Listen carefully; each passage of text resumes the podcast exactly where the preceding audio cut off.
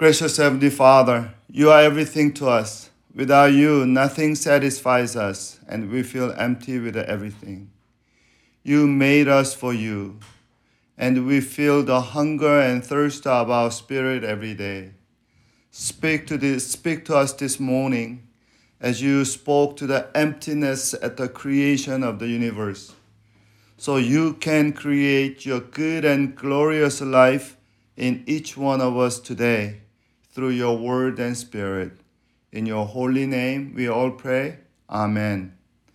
We have two more days with the Second Corinthians, and today's text is the Second Corinthians chapter 13, verse 1 to 10.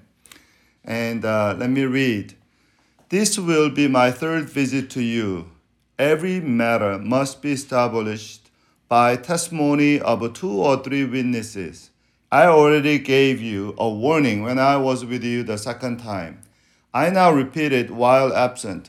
On my return, I will not spare those who sinned earlier or any of the others. Since you are demanding proof that Christ is speaking through me, he is not weak in dealing with you, but is powerful among you. For to be sure, he was crucified in weakness, yet he lives by God's power. Likewise, we are weak, weak in him, yet by God's power we will live with him in our dealing with you. Examine yourselves to see whether you are in the faith. Test yourself. Do you realize that Christ is in you? unless, of course, you fail the test. I trust that you will discover that we have not failed the test. Now we pray to God that you will not do anything wrong, not so that people will see that we, are, we have stood the test, but so that you will do what is right, even though we may seem to have failed. For we cannot do anything against the truth, but only for the truth. We are glad whenever we are weak, but you are strong. And our prayer is that you may be fully restored. This is why I write these things when I'm absent, that when I come, I may not have to be harsh in my use of authority, the authority the Lord gave me for building you up, not tearing you down. Today we see Paul's final plea to the Corinthians to prepare themselves for Paul's uh, third visit. Here, Paul reveals the pastoral directive and desire to Corinthians. N.T. Wright says that uh, while we classify 1st, 2nd Timothy, and Titus as the uh, Paul, uh, pastoral letters of Paul, we need to actually add a 2nd Corinthians to that list because Second Corinthians was the pastoral letter par excellence. And I agree with N.T. Wright because here we see the authority and affection of a pastor and spiritual leader in a great balance. You know, my key word here is a balance. You know, pastors or spiritual leaders or Christians altogether, we have two temptations Sometimes we become too serious with our responsibility or spiritual res- responsibility, or sometimes we become too sensitive with the reaction of the people.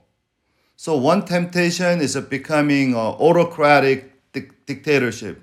The other temptation is we become a people pleaser or spineless.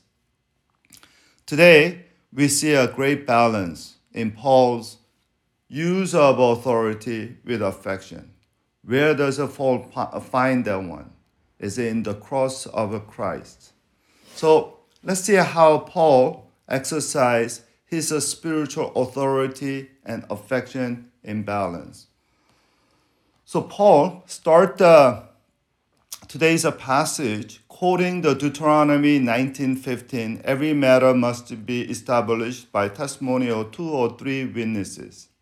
So Paul gave Corinthians final reminder that when he comes to them, it will be not just another visit or friendly you know, fellowship. It will be a call for serious meeting.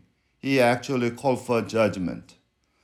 And Paul said, those who committed ugly sins that we saw in the last, uh, uh, last verse of the last chapter, all those uh, sexual immorality and did not repent, Paul is going to call them into open church meeting. And there, Paul going to call them to accountability and give them a final opportunity to repent. And if they don't repent, he said, he will not spare. He will spare no one. Today he said he will spare no one. And then some people in Corinth, they they they they thought Paul, you always talk you know tough in your letter, but when you come to us, you're actually soft. So Paul kind of bring it out this uh, strange mixture of weakness and strength today.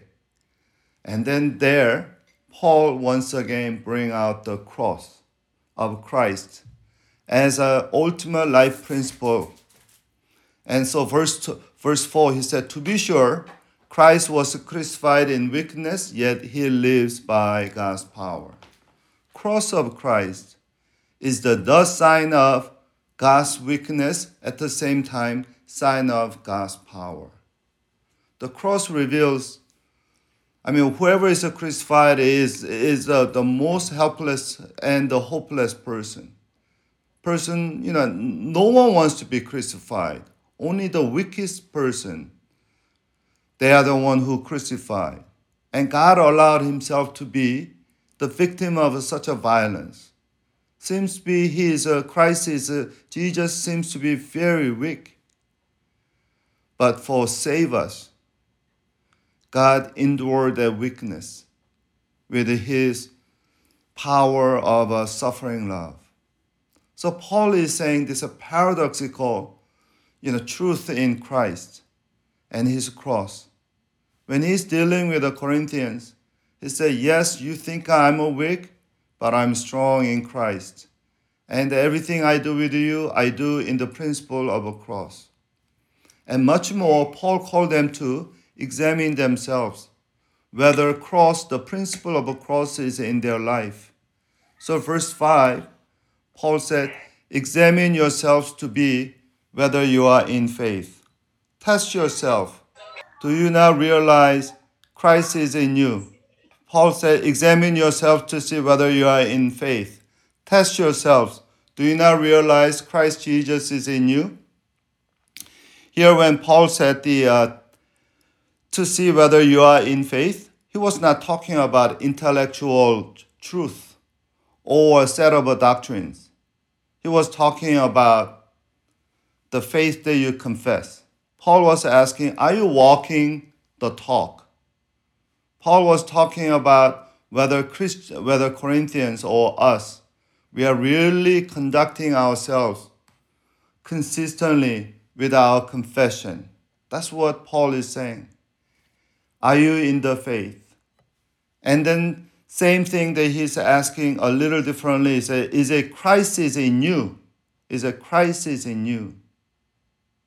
Here, Paul is not asking you know individual you know uh, Corinthians to look at the whether they you know each one of them is in Christ. No, he was asking in the sense of a corporate meaning. Is a Christ in all of you? Because they are the body of Christ and they are the temple of God. Are we relating to each other the way that Christ related to us? Christ related to us as a crucified Lord, crucified Savior, and the risen Lord. He related to us with a love and truth at the same time. So Paul is call, calling, calling Corinthians if they're relating to each other and truth and love. And, also, and then Paul said, verse 8, we can do anything against the truth, but only for the truth. Again, Paul here is talking, the truth that he's talking about is a gospel truth. For Paul, truth of all truth is a gospel truth. For Paul, truth is not esoteric but concrete. Truth is not a philosophical but personal. Truth that guides his life and his call as a pastor and Christian is a crucified Christ and the risen Lord. And ultimately, that's what Paul, that's what gave Paul authority as well as affection. And look at the final verse today. Paul said, I write these things so, uh, uh, so that when I come, I may not be harsh in my use of authority, and uh, I want to use authority to build you up. Paul knows that his authority comes from crucified Christ, who loves us more than anything in this world. And he wants to use the authority of Christ to build people around him. And here is a balance with authority and affection. Here is here, here is our, our wisdom and power. That's the cross of Christ. And dear brothers and sisters, the last theme of the Second Corinthians is a judgment of God. And I pray that we, not just the Corinthians, we also will stand before God's judgment.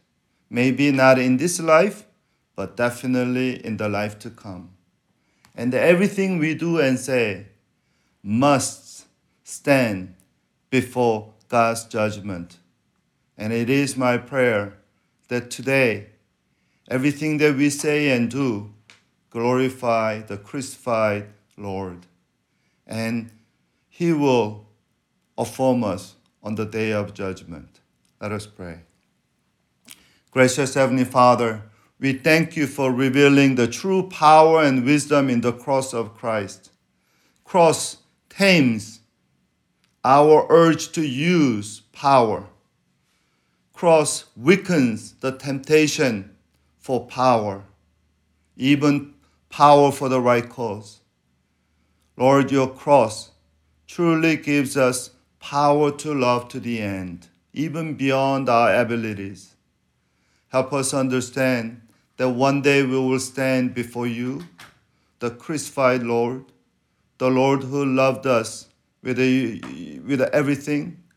So help us to prepare every day of our life as a faithful witnesses of your love. Truly, you are our treasure because you made us your treasure. And we want to treasure you today and we want to walk with you and expressing your love to those around us. In your precious name we all pray. Amen. Let us praise God.